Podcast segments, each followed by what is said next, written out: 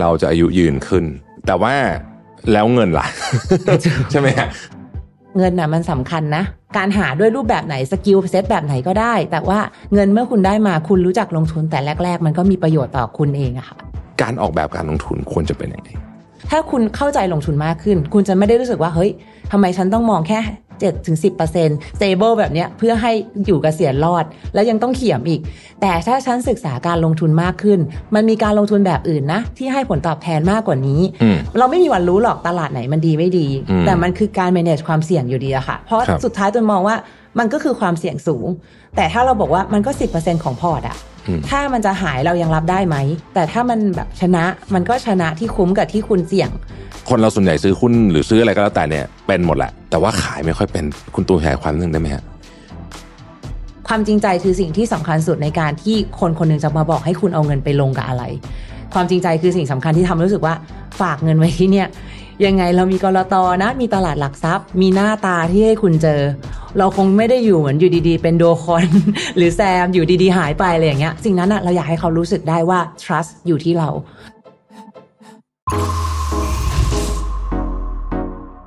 Mission to the Moon. Continue with your mission. สวัสดีครับยินดีต้อนรับเข้าสู่ Mission to the Moon Interview นะครับวันนี้ผมจะมาชวนคุยพูดเรื่องของการลงทุนนะครับซึ่งเป็นเรื่องที่สำคัญมาก ๆ ของประเทศไทย เราเห็นว่าหลายโรงเรียนและเยาวชนหลายคนเองนยก็หันมาศึกษาเรื่องการลงทุนมากขึ้นนะครับระบบการศึกษาเราเองก็เห็นความสำคัญของเรื่องนี้นะฮะใส่เรื่องของการลงทุนเรื่องเกี่ยวกับการเงินเนี่ยเข้าไปในหลักสูตรมากขึ้นด้วยนะครับ การเข้ามาถึงกล่องคริปโตเคอเรนซีก็เหมือนกันเป็นแรงกระตุ้นสำคัญในช่วงหลายปีที่ผ่านมาทำให้ปัจจุบันเนี่ยมองไปทางไหนก็จะเห็นมีเรื่องของการลงทุนเต็มไปหมดเลยนะครับ หลายคนก็จะพูดเรื่องของความมั่งคั่ง passive income บ้างหรืออะไรบ้าง เยอะแยะมากมายเลยทีเดียวนะครับแต่ว่าคำว่าการลงทุนเนี่ยสำหรับหลายคนเนี่ยกับเป็นเหมือนกับเรื่องที่แบบทำยากเหมือนยาขมนะฮะที่ อืมรู้สึกกระอักกระอ่วนเวลาต้องศึกษาหรือว่าจะเวลาต้องลงทุนทุกทีเลยนะครับ เพราะว่าต้องบอกว่าการลงทุนที่ทำแล้วเหมือนกับได้ผลชัดเจนนะครับ มีความเสี่ยงน้อยหรือเข้าใจง่ายๆเนี่ยมันก็ไม่ใช่เรื่องง่ายสัทีเดียวนะครับ ไม่ว่าจะเป็นปัจจัยด้านความพร้อมในการยอมรับความเสี่ยงที่มาจากการลงทุนนะครับ ปัจจัยด้านเงินทุนที่จะมาเป็นสารตั้งต้น หรือว่าเป็นจะเป็นปัจจัยเรื่องของการไปศึกษาความรู้ด้านการเงิน แล้วก็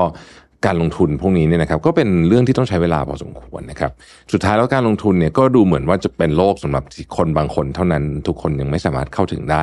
แต่วันนี้ผมมีแพลตฟอร์มหนึ่งนะครับที่เขาตั้งใจจะมาทำลายกำแพงนี้แล้วเปิดประตูสู่การลงทุนให้กับคนทุกกลุ่มเลยนะครับสามารถเข้าถึงเส้นทางของการลงทุนได้ด้วยเงินลงทุนที่ต่ำลงนะครับทั้งมอบความรู้และสร้างสังคมให้กับนักลงทุนไว้คอยสนับสนุน ซึ่งกันและกันซึ่งแพลตฟอร์มนี้ก็คือ Liberator นั่นเองนะครับ Liberator คืออะไรจะพาคุณก้าวเข้าสู่โลกการลงทุนได้อย่างไรนะครับวันนี้เรามารู้จักกับ Liberator ไปพร้อมกับ CEO คนเก่งจาก Liberator นะครับ คุณตูนภาวลินลิมทองชัยนะครับยินดีต้อนรับเข้าสู่ Mission to the Moon นะครับ คุณตูนสวัสดีครับ สวัสดีครับ เจอกันอีกครั้งหนึ่งนะครับ ไม่จริงๆมันก็ไม่กี่เดือนเองนะฮะที่เราเพิ่งได้มีโอกาสพบกันครั้งล่าสุดนะครับใช่ค่ะแต่ว่าปีปีปีหนึ่งที่ผ่านมาเนี่ยก็มีอะไรเปลี่ยนแปลงไปเยอะมากจริงๆนะครับเราอยากจะเริ่มคำถามแรกนี้กับคุณตูนก่อน ปี 2024 เนี่ยนะครับก็เชื่อว่าบรรยากาศการลงทุนก็ไม่เหมือนไม่เหมือนปีที่แล้วนะฮะแล้วก็มีเรื่องที่น่าสนใจหรือว่าน่าจับตามองเยอะ คุณตูนเล่าภาพรวมของการลงทุนในปี 2024 เป็นธีมให้เราฟังหนึงได้ไหมครับว่าควรจะต้องมองเรื่องอะไรบ้าง จริง ๆ ปี 2024 เนี่ย ถ้าทุกคนรู้ก็จะเริ่มมีคำว่ากลัวเรื่อง recession ใช่ไหมคะอืมอะอันนี้ก็ทุกคนรู้กันอยู่แล้ว ดังนั้นถ้าสำหรับเราเองก็ต้องตั้งรับแล้วว่า เอ๊ะ เราจะบริหารพอร์ตกันยังไง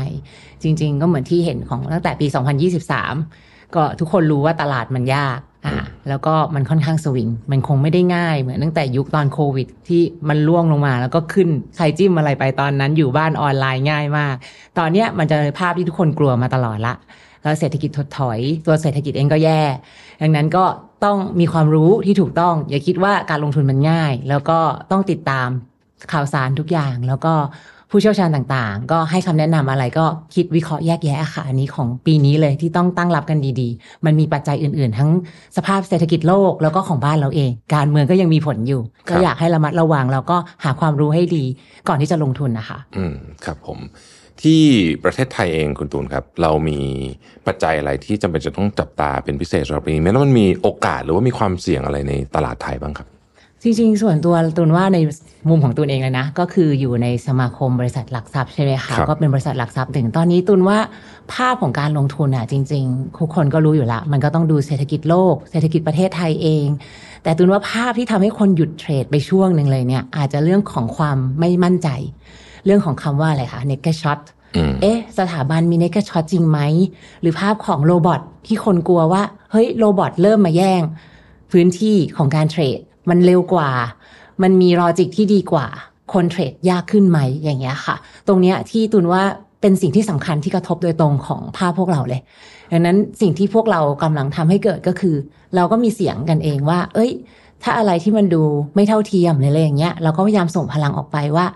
ทางภาพตลาดเองกรตอเองก็ต้องช่วยเราเหมือนกันว่า เอ้ยเอ่อพวกบอทต่างๆอะไรอย่างเงี้ยมันมากเกินไปหรือเปล่า อันนี้เป็นสิ่งที่ทางพวกเราจับมือกันอยู่ แล้วก็ช่วยกัน และฝั่งนักลงทุนรายย่อยก็พยายามส่งเสียงกันมากขึ้น จะเห็นว่าหลาย ๆ สมาคมก็ช่วยกันว่า เอ้ยมันต้องเกิดความเท่าเทียมนะ อย่างถ้าเห็นข่าวที่เกาหลีอย่างเงี้ยค่ะ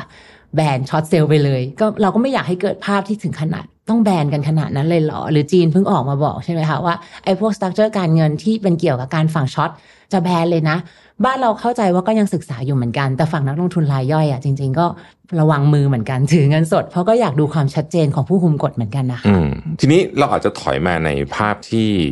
ใกล้ตัวมากขึ้นนะครับคุณตูน ถ้าพูดถึงคำว่าการลงทุนในฐานะที่อยู่ในแวดวงเนี้ยมันก็คงไม่ใช่แค่การลงทุนในหลักทรัพย์แต่เพียงถ้าพูดภาพใหญ่เลยคำว่าการลงทุนกับชีวิตของคนคนหนึ่งเนี่ยคุณตูนมีมุมมองในเรื่องนี้ว่าไงบ้างครับ ก็ฐานะที่เราเองก็เป็นนักลงทุนนะคะก้าวมาจากคนทำงานประจำแล้วก็ต้องมานั่งคิดว่า เอ้ย เราต้องลงทุนเนอะลงทุนง่ายสุดทุกคนมองอะไร เรื่องลดหย่อนภาษี แล้วเราเห็นภาพว่ามันเกิดจากอะไรเกิดจากเราไม่รู้เรื่องเลย เพื่อนบอกว่าเดินลงไปแบงก์สิซื้อกองทุนอะไรสักตัวลดหย่อนได้ ภาพกี่ปีแล้วคะเจ็ดปี LTF เพิ่งหมดเกิดอะไรขึ้น โอ้ ขาดทุนยับนั่นนั่นคือสิ่งที่เกิดที่ง่ายที่สุดว่าเออภาพลงทุนภาพใหญ่อะจริง ๆ มันไม่ใช่แค่เพื่อนบอก แล้วก็เดินไปซื้ออะไรก็ได้ หรือภาพง่ายๆคริปโตอย่างเงี้ยช่วงนั้นที่ใครบอกจิ้มจิ้มๆไปเหอะเดี๋ยวมันก็ขึ้น สิ่งนั้นคือตูนว่ามันอยากให้เกิดภาพใหม่ คือว่าจริง ๆ การลงทุนอะทุกคนยังต้องลงทุน เพราะเรารู้ว่าอะไรเราไม่ได้ทำงานประจำไปจนถึงเกษียณอืมชีวิตเราช่วงเนี้ยอายุไขก็ยาวมากขึ้นนะคะที่เราวางล่าสุดก็บอกว่าเราจะอยู่กันอีกเท่าไหร่ 20 ปี 30 ปี เราไม่ได้ทำงานเนี่ยหลายคนจะลืมคิดภาพนี้ไปว่า แล้วคุณเกษียณเนี่ยเงินที่คุณเก็บอะคุณรู้ไหมว่ามันอยู่พอหรือเปล่า แล้วยังไม่พอเรื่องเงินเฟ้ออีกทุกวันนี้เงินเฟ้อก็เป็นสิ่งที่ทุกคนพูดถึง ดังนั้นอะสิ่งที่สองอย่างเนี่ยเกษียณเงินเฟ้อยังไงทุกคนก็ต้องลงทุนอืมแต่ลงทุนสินทรัพย์ไหนยังไงก็ต้องอยู่ที่ความถนัดง่ายที่สุดอาจจะไปเริ่มจากกองทุน แต่กองทุนก็ไม่ใช่บอกว่าเพื่อนบอกลดหย่อนได้ซื้อเลยซื้อเลย มันก็ยังต้องรู้ว่าเราเหมาะกับความเสี่ยงระดับไหน สิ่งพวกเนี้ยค่ะที่ยังไงก็คิดว่า ตระหนักให้ลงทุนก่อนสองก็คือหาความรู้ที่ถูกต้องแล้วปรับให้เหมาะสมกับความเสี่ยงของตัวเองที่รับได้ แล้วก็เริ่มศึกษาแล้วก็ลงทุนอะค่ะ ครับผม พูดถึงชวนคุยเรื่อง liberator บ้างนะครับ คุณตูน Liberator เนี่ยเอ่อเป็นเหมือนกับมีคอนเซปต์นะที่อยากจะยืนหยัดเพื่อนักลงทุนรายย่อยนะครับทีเนี้ยก่อนเราจะพูดคำว่านักลงทุนรายย่อยเนี่ยอยากให้คุณตูนให้ความรู้เรานิดนึงได้ไหมครับว่าคำว่านักลงทุนรายย่อยกับรายใหญ่หรือมันมีรู้มีแบบอื่นก่อนเนี่ยนะฮะสถาบันอะไรเงี้ย เขาความแตกต่างของเขาคืออะไรจริงๆ การลงทุนเนี่ยจะพูดรายย่อยมันบริเราพูดโดนเรียกรายย่อยเราก็ตลกตลกจริงๆมันอาจจะใช้คำว่า investor ก็ได้ แต่ว่า investor ที่อาจจะพอร์ตเล็กหน่อยอืมพอพอร์ตเล็กเทียบกับคนพอร์ตใหญ่เขาก็เลยไปเรียกว่ารายใหญ่อืมทีเนี้ยมันก็จะมีเรื่องของ investor ก่อนรายย่อยก็คือพอร์ตเล็กเพิ่งเข้ามาตลาดรายใหญ่ก็คือพอร์ตใหญ่ละสามารถต่อรองค่าคอมมิชชั่นได้อืมตรงเนี้ยแน่นอนมันก็มีความแตกต่างกันละ อย่างที่สองก็คือสถาบัน สถาบันก็อาจจะเป็นบริษัทต่างประเทศ มาลงทุนในเมืองไทยอ่านี่เขาก็เรียกจะเรียกสถาสถาบันใช่ไหมคะ หรือตัวต่างประเทศก็อาจจะเป็นบริษัทต่างประเทศเลยอะไรเงี้ยที่มาลงทุนแต่จริงถ้าถ้า liberator บอกว่าเราทำเพื่อนักลงทุนรายย่อยเนี่ย เพราะสิ่งแรกที่เกิดขึ้นคืออะไร ถ้าสมมติว่าเรามีเงินก้อนหนึ่งแล้วอยากจะเลือกบริษัทหลักทรัพย์หรือโบรกเกอร์เพื่อลงทุนเนี่ยแน่นอนว่าเขาก็จะดูพอร์ตเราก่อน ถ้าอาจค่าคอมมิชชั่นเขาอาจจะบอกว่าล้านละพันห้าร้อยบาท หรือว่าสิบห้าศูนย์จุดหนึ่งห้าเปอร์เซ็นเนี่ยฮะถ้าเป็นรายเนี่ยพอร์ตไม่ไม่ใหญ่เนี่ยเขาอาจจะไม่ได้มีอำนาจต่อรอง พอพอร์ตใหญ่สมมุติอย่างเสี่ยท่านหนึ่งมาเป็นพอร์ตร้อยล้าน เขาอาจจะบอกโอ้ไม่เป็นไรครับพี่ราคากลางตรงเนี้ยผมลดให้เลย เหลือ 0.01%หรือล้านละ100 บาท ตรงเนี้ยเราไม่อยากให้มีกำแพงตั้งแต่ตอนแรกละที่ต้องลงทุนแล้วเขารู้สึกว่า โอ้โห ค่าคอมก็ต่างกันละ หรือแน่นอนว่าในโลกของโลกเก่าเนี่ยมันยังมี marketing ต้องโทรหาว่าไอ้พี่ลวิทย์ ลงทุนเพิ่มไหมครับอะพี่ระวิทย์ทำอย่างนี้อย่างนี้ไหมครับ อย่างเราเนี่ยเป็นนักลงทุนมาตั้งแต่เด็ก ๆ เราก็รู้สึกว่า เอ๊ะทำไม marketing ไม่เห็นโทรหาเราบ้างเลย อ่าเราก็จะรู้สึกว่าทำไมข้อมูลข่าวสารมันได้ไม่เท่ากัน IPO ทำไมรายใหญ่พอร์ตใหญ่ได้ก่อนทำไมรายเล็กไม่เคยได้ สิ่งเหล่านี้เราในฐานะที่ทีมงานเราเนี่ยเกิดจากคนที่เป็นคนลงทุนมาก่อน มันเห็น pain ที่เกิดขึ้นนะคะ ก็เลยรู้สึกว่า เอ้ย เราอยากให้สิ่งเนี้ยมันหายไป มันไม่ต้องมานั่งคิดว่าคนเนี้ยพอร์ตเล็กพอร์ตใหญ่แล้วต้อง treat ต่างกัน อันนั้นอาจจะเป็นคำว่าเท่ากันสิ่งแรกที่แหละที่ Liberator อยากให้เกิดอะค่ะ อืมครับก็คือว่าอยากลดกำแพงหรือว่าความแตกต่างแล้วกันเนาะของคนที่มีศักยภาพที่อาจจะอยู่มากพร้อมเบาะพอร์ตใหญ่มากกับกับนักลงทุนที่พอร์ตอาจจะไม่ได้ใหญ่มากนะครับ ทีนี้เนี่ย ก็เราก็จะเห็นเนาะว่าว่าในเวลาเราเห็น liberator เนี่ยเราจะพูดคำว่าโลกที่การลงทุนทุกคนเท่ากันใช่ไหมครับ จริงๆ ตรงนี้อยากให้เอ่อคุณตูนขยายความอีกสักนิดนึงได้ไหมครับว่ามันจะทำยังไงให้คนเนี่ยสมมติเข้าถึง information เหมือนกันหรือหรือเรื่องอื่นอย่างเงี้ยครับ ค่ะก็อย่างแรกเลยตอนที่เราเปิดตัวมาเนี่ยเราใช้คำว่าเอ่อทุกคนค่าคอมเป็นศูนย์เปอร์เซ็นก็คือไม่ครับมีค่าคอมถ้ามันไม่มีค่าคอมเนี่ยมันก็จะพิสูจน์ให้เห็นแล้วว่า เวลาที่คุณทักมาหาเราในการคุยกับ customer support คุยกับทีม IC อะไรเงี้ย เราจะไม่มีการแบ่งกั้นว่า เอ้ยพี่พอร์ตเท่าไหร่ พอร์ตเล็กพอร์ตใหญ่ เพราะว่าเรารับทุกคนเท่ากันหมด มันจะไม่มีหนึ่งต่อหนึ่ง ถ้าเป็นโลกเก่าเนี่ยสมมติเราเปิดพอร์ตเนี่ย อ๋อ marketing คนดูแลคุณอะคือคนนี้นะ อันเนี้ยเราให้มันเสมอภาคหมด อย่างที่สองคือค่าคอม เราไม่ได้บอกเลยว่า เอ้ย ทุกคนต้องมีค่าคอมต่างกันถ้าพี่พอร์ตใหญ่ อันเนี้ยทุกคนก็เท่ากันเหมือนกัน ก็คือเริ่มที่ศูนย์เปอร์เซ็นต์แต่แน่นอนเดี๋ยวหลังจากนี้เราคงจะคุยกันถึงโมเดล subscription model หรือที่เราเรียก Lib Fam กันอีกนะคะอืมแต่อันนี้ขอพูดถึงตอนเปิดตัวก่อน แล้วก็อย่างที่สามก็คือเรื่องของบทวิเคราะห์ หรือว่าอีเวนต์ต่างๆ ที่เราทำเราบอกว่าเราไม่ได้เน้นแค่เรื่องของเออค่าคอมมิชชั่นเราเชื่อในเรื่องของความรู้คู่การลงทุน เพราะสุดท้ายที่เราเห็นเพื่อนๆเราเนี่ยพอเทรดเองแล้วตลาดมันยาก แน่นอนว่าเทรดเดอร์ส่วนมากก็นั่งอยู่บ้านเทรดเอง พอเจ็บเองก็ไม่กล้าที่จะพูดกับใคร แล้วก็โอ้ไม่เอาละตลาดหุ้นยากจังแล้วก็ออกจากตลาดไป สิ่งเนี้ยเราไม่อยากให้เกิดขึ้น เราอยากให้เขารู้สึกว่ามีเพื่อนลงทุนตลอด ถ้าสังเกตก็คือ Liberator มีรายการไลฟ์ตั้งแต่เช้ากลางวันเย็น ถามนักวิเคราะห์ได้ เอ้ย ตอนนี้ไม่มั่นใจเอ้ยเทคนิคตัวนี้เป็นยังไง ก่อนตลาดเปิดอเมริกา เราก็มีอเมริกาให้ถามอีก อ่าอย่างเงี้ยเรามีตลอดหรือว่าเรามี community ล่าสุดอาจจะเห็นไปกินหมูกระทะด้วยกัน ไปเตะบอลกันเดี๋ยวจะมีไปเล่นบาสด้วยกัน พวกนี้เรารู้สึกว่าคุณไม่จำเป็นจะต้องแบบซีเรียสในการที่จะถามหรือจะรู้สึกว่าวันนี้ตลาดยากอะไม่รู้จะพูดกับใคร เตะบอลอยู่เนี่ยสามารถคุยได้ว่าเฮ้ยตลาดยากจังเลยอะไรเงี้ยสิ่งนั้นอะที่มันควรจะอยู่ที่สุดคือเพื่อนลงทุนแล้วไม่ได้มีการขิงกันเองว่า ฉันกำไรตลอด แต่ฉันแพ้ฉันก็กล้าพูด แล้วก็แบบวันนี้แพ้ก็แค่ออกมาเตะบอลแล้วก็อยู่ด้วยกัน แล้วก็ค่อยๆ ปรับกันไปเรื่อยๆ เพราะเอาจริงๆแล้วเนี่ยคนเก่งมันมีน้อยมาก ที่จะแบบเข้ามาโอ้โหพอร์ตสองแสนไปสิบล้านอย่างเงี้ย แต่คนที่สองแสนแล้วอาจจะบอกว่าอย่างน้อยเงินเขายังสู้เงินเฟ้อได้ มีเงินเก็บตอนเกษียณน่ะมันควรจะมีมากกว่านี้อืมไม่ให้รู้สึกมันเป็นเรื่องที่ยาก แต่มันก็ไม่ได้แปลว่าเทรดเราต้องรวยทุกคนอ่าประมาณเนี้ยค่ะเพราะผมชอบนะ เพราะว่าเราชอบได้อ่านเรื่องของสองแสนเป็นสิบล้านร้อยล้านเยอะแล้วก็รู้สึกหมดกำลังใจพอสมควรนะใช่ฮะค่ะจริงๆมันยากคือหลายคนก็คือไม่ได้ไม่ได้เก่งในปีแรกอยู่แล้วอะค่ะอืมมันต้องต้องแพ้ต้องเจ็บกันทุกคนแน่นอนครับ ก่อนจะไปถึง Lib Fam Subscription Model เนี่ยผมอยากจะชวนคุณตูนคุยนิดนึงว่าคุณตูนเจอนักลงทุนมาเยอะเนี่ยฮะมันมี character ไหมของคนที่ลงทุนแล้ว ใช้คำว่าสำเร็จแล้วกันนะคงไม่ได้ชนะตลอดแต่ว่าสำเร็จกับคนที่ลงทุนแล้วแบบไม่ค่อยสำเร็จแล้วกันอะไรอย่างเงี้ยครับมันมีอะไรที่ที่เป็นเรื่องของทัศนคติก็ได้เลยอะไรเงี้ยครับตูนจริง ๆ โดยมากทุกคนจะพูดเหมือนกันหมดว่าเทรดเทคนิคอะไรพวกเนี้ยมันอาจจะอยู่แค่ 20-30%แต่โดยมากเนี่ย 70%คือ mindset ดังนั้นยังคิดว่า mindset ของคนที่จะเก่งหรือไม่เก่งอะ่ะ มันก็อยู่ที่ว่าเขาอะ่ะยังสู้อยู่หรือเปล่า ยังสู้ตลาดได้ไหม แน่นอนว่าช่วงแรก ๆ เป็นเรื่องของสภาวะจิตใจละว่าเวลาแพ้เขาปรับตัวยังไง เขาปรับการเทรดยังไง อย่างที่สองก็คือเรื่องของการ manage ความเสี่ยง บางคนคิดว่าโอ้เดี๋ยวเอาร้อยเปอร์เซ็นต์ออกอินไปตัวเดียว แน่นอนบางทีคุณอาจจะฟลุกก็ได้ถูกไหมคะอืมแต่อาจจะไปพุ่งไปตัวไหนสักตัวแล้วบังเอิญมันขึ้น คุณก็อาจจะบอกว่าตัวเองเป็นผู้ชนะ แต่จริง ๆ คนที่อยู่รอดจริงๆอะคือคน manage ความเสี่ยงได้ ไม่ว่าจะเรื่องของการกระจายไปหลาย ๆ สินทรัพย์ หรือว่าการรู้ว่าเอ๊ะจังหวะนี้ต้องแบ่งกี่เปอร์เซ็นต์วันที่วันที่มันล่วง ก็สามารถที่จะซื้อเพิ่มมี เงินสดมากพอที่จะถั่วพอร์ตตัวเอง หรืออะไรแบบเนี้ยมันอยู่ที่เทคนิคเลย แต่ว่าคนโดยมากอะจะมาแค่ว่าหาหุ้นที่ดีที่สุด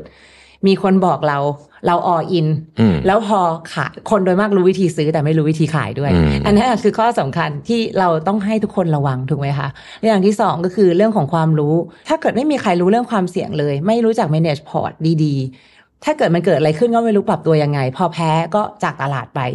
สิ่งพวกเนี้ยเรารู้สึกว่าถ้าคุณไม่มีตัวเปรียบเทียบอะค่ะ คุณมองแต่โลกโซเชียลที่มันมีแต่ด้านบวก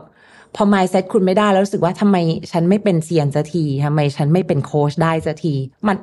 มากโดยมากนะคะ จากตลาดไปแน่นอนอืมและอย่างที่สองก็คือเขาไม่มีกลุ่มเพื่อนด้วยอะกลุ่มเพื่อนที่จะบอกเขาว่า เอ้ย มันไม่แปลกที่แพ้ เพราะว่าคนไม่ค่อยพูดตัวเองแพ้บนโซเชียลแต่จริงๆคนแพ้มันเยอะ ถ้าคนแพ้เนี่ยมาอยู่ด้วยกันเหมือนพวกเราบอกเสมอว่า นักวิเคราะห์เราเนี่ยทุก วันให้หุ้นบอกว่าทำไมหุ้นนี้ดี วันจันทร์เรารีวิวเลยว่า ขอโทษเหมือนกันนะ ตลาดมันไม่ได้ไปตามพื้นฐานที่ให้ ตลาดไม่ได้ไปตามเทคนิค แต่ตัวเนี้ยเรามองว่าถือได้พื้นฐานยังดี แต่รอได้หรือเปล่า แต่ถ้าเขาไม่มีเพื่อนอะเขาก็ขายออกซื้อเข้าขายออกแล้วมันก็มันก็พังไปเลยพอร์ตพวกเนี้ยค่ะ ซึ่งสุดท้ายตูนมองว่ามันคือ mindset หลัก ๆ เลยค่ะ อืม ครับผม ทีนี้ การลงทุนเนี่ยจริง ๆ มันก็เป็นเรื่องที่มีเเรียกว่ามีเหตุผลมี logic เยอะมากเลยใช่ไหมมีข้อมูลจำนวนมาก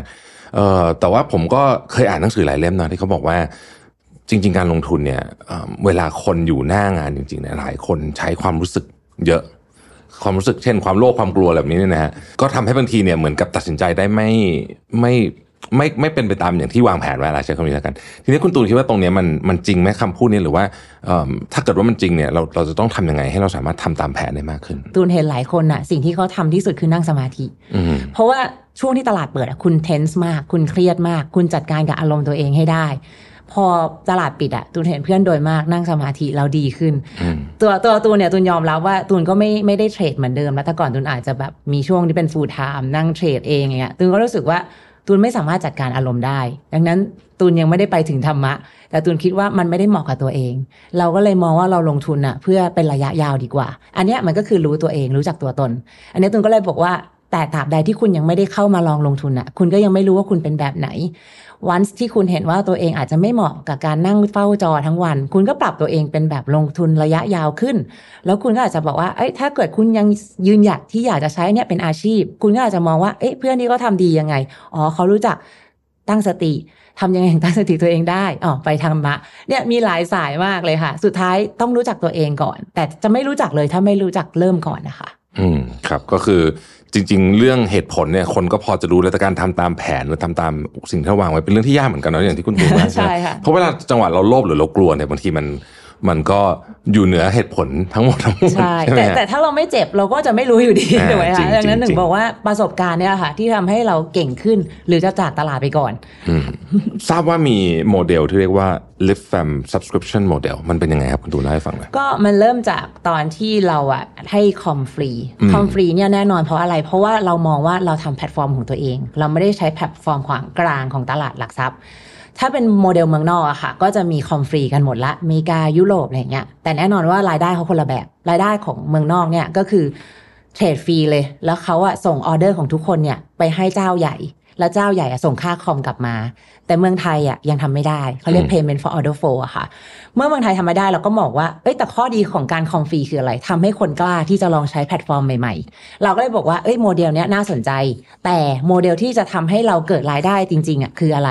แน่นอนมันคงไม่ใช่ร้อยเปอร์เซ็นแต่มันเป็นส่วนหนึ่งที่เรามองไว้มันก็คือเรียกว่า Lib Fam Subscription Model อืม subscription model เรามองว่าในเมื่อ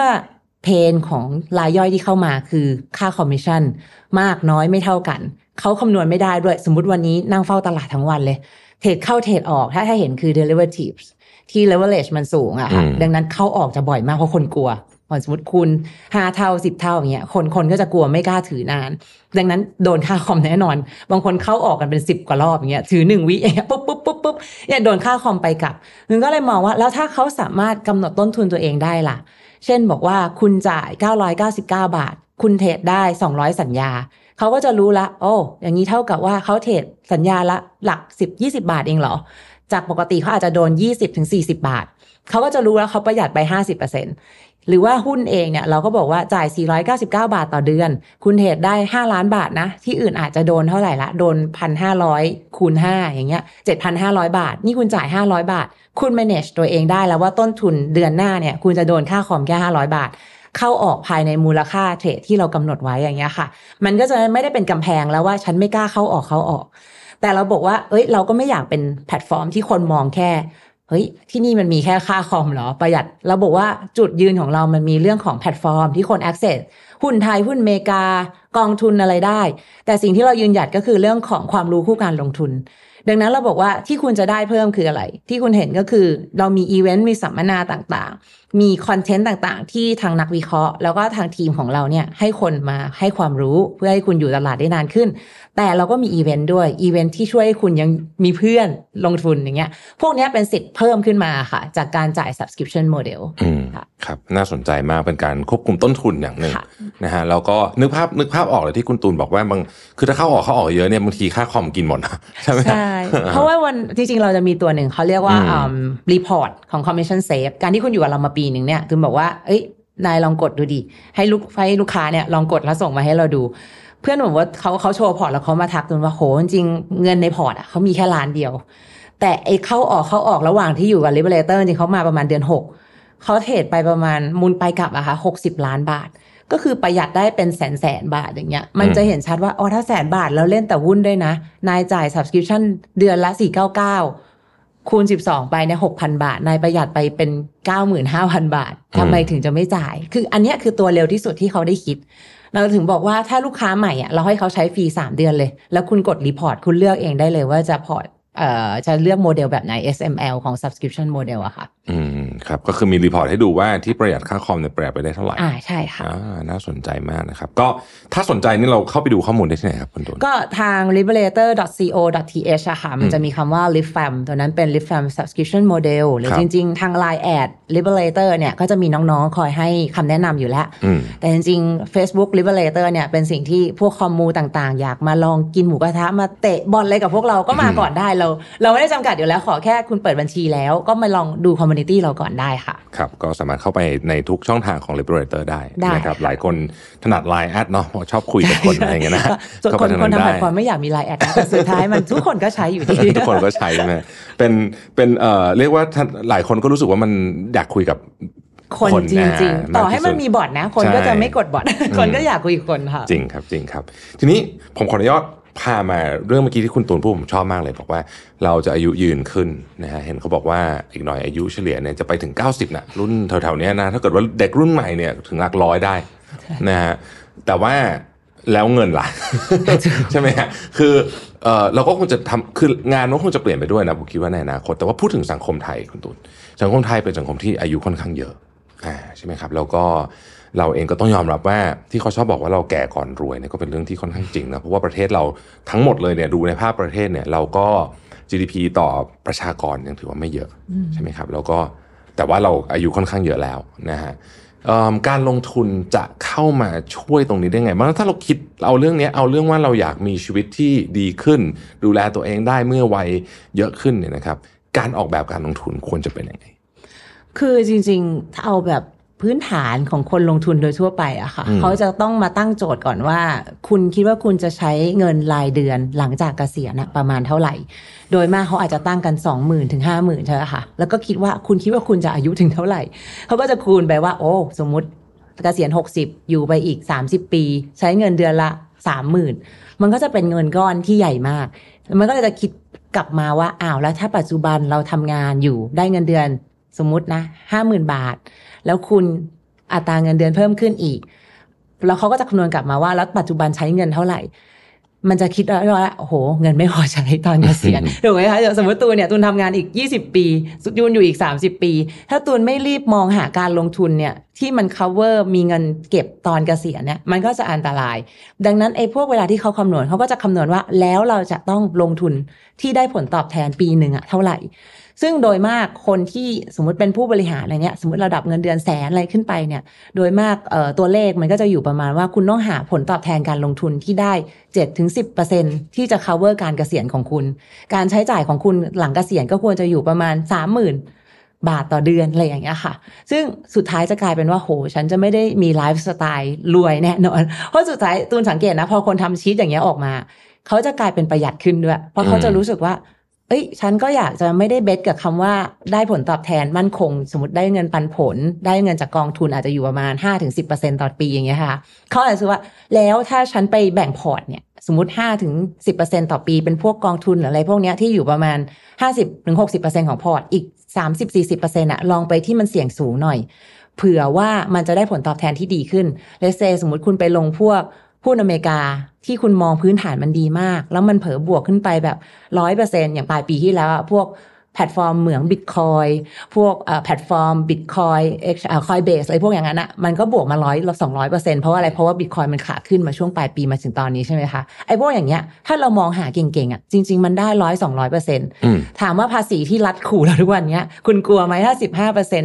โดนไปอย่างเงี้ย มันก็รู้สึกว่ามันก็ยัง cover อยู่อะอย่างเงี้ยตูนเลยมองว่า แน่นอนว่าการลงทุนจะช่วยคุณอะไร ถ้าคุณเข้าใจลงทุนมากขึ้น คุณจะไม่ได้รู้สึกว่าเฮ้ยทำไมฉันต้องมองแค่เจ็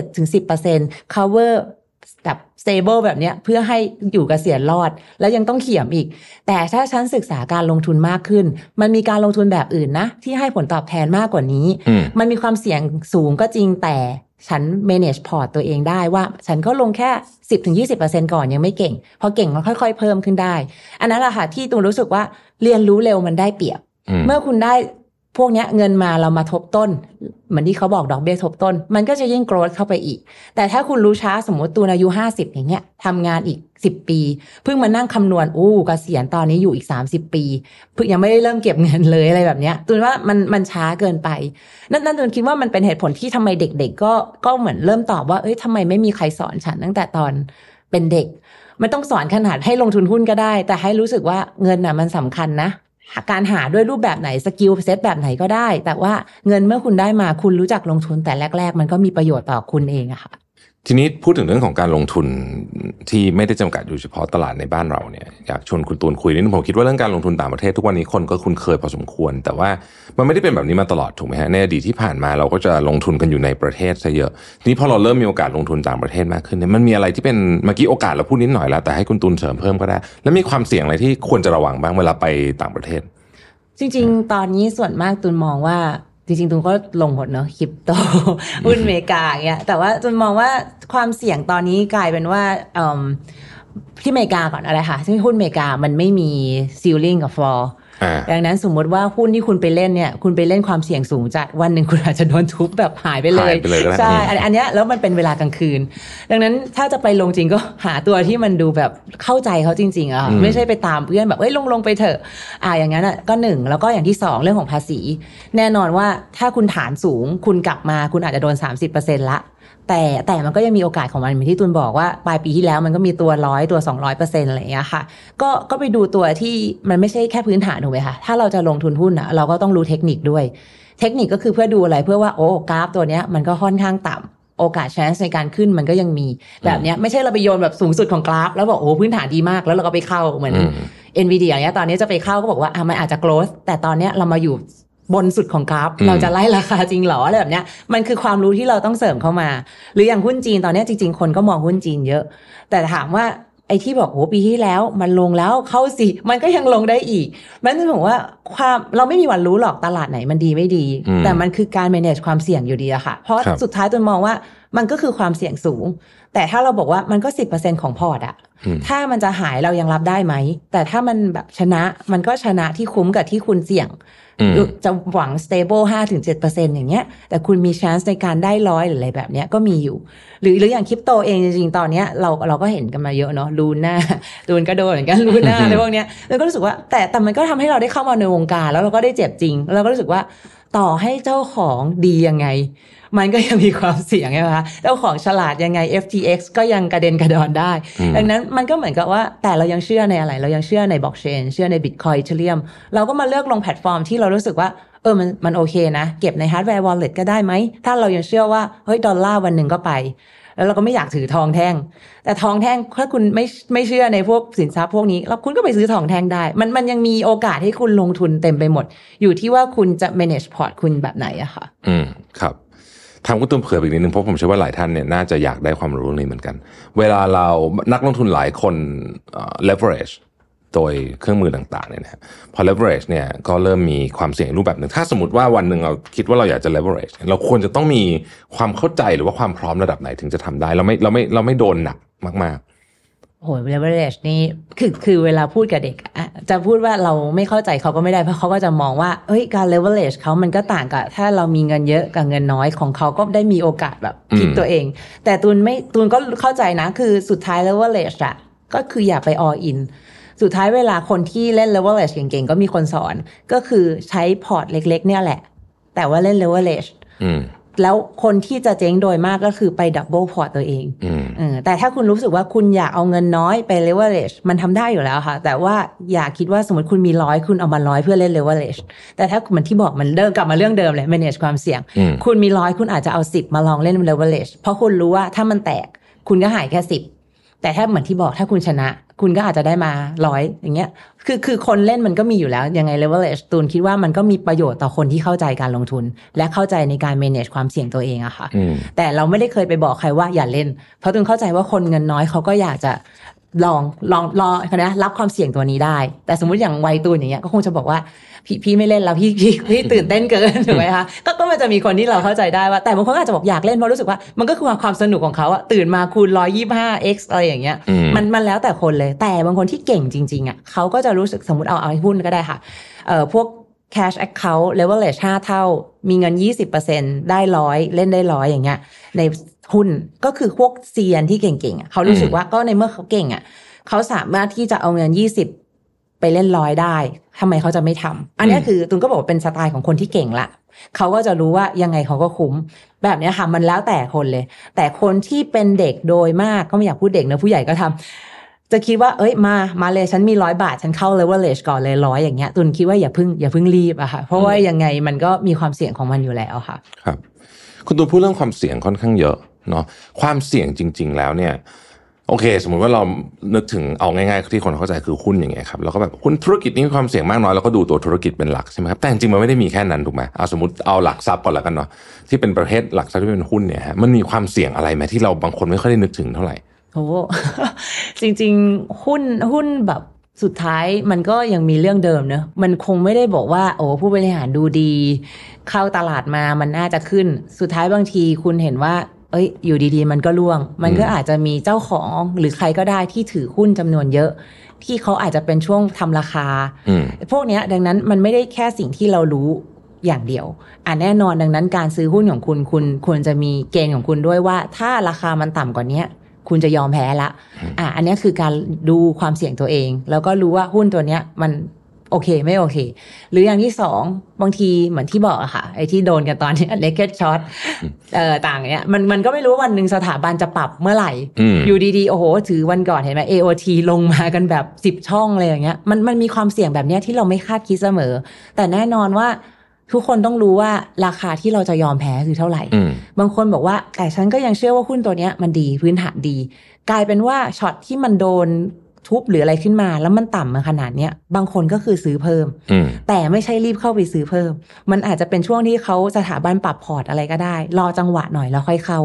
แต่แน่นอนว่าถ้าอยู่หน้าจออาจจะ panic แล้วก็แบบทำยังไงดีขายอะไรอย่างเงี้ยจนถึงบอกว่าการมีคอมมูนิตี้มันยังสำคัญอยู่อืมหรือว่าการที่มีเพื่อนเป็นนักวิเคราะห์ เป็นกลุ่มคนที่เข้าใจอย่างเงี้ยมันยังช่วยวิเคราะห์กันได้ว่าเฮ้ยแกคิดว่าหุ้นตัวนี้มันยังอยู่ไหมอืมบางคนบอกว่าตัดใจเถอะมันไปแล้วแหละเขาอาจจะมี info อย่างอื่นก็ได้ สมมุติแบบสนามบินไม่มีลูกค้าแล้วจีนไปแล้วอะไรอย่างเงี้ย มันมันก็จะมีเหตุผลที่ให้คุณมาวิเคราะห์และแยกแยะเอง แต่แน่นอนว่าเราไม่ได้บอกว่าคุณเชื่อใครแล้วคุณต้องทำตามเขาเพราะสุดท้ายคุณก็รู้สึกแย่อีก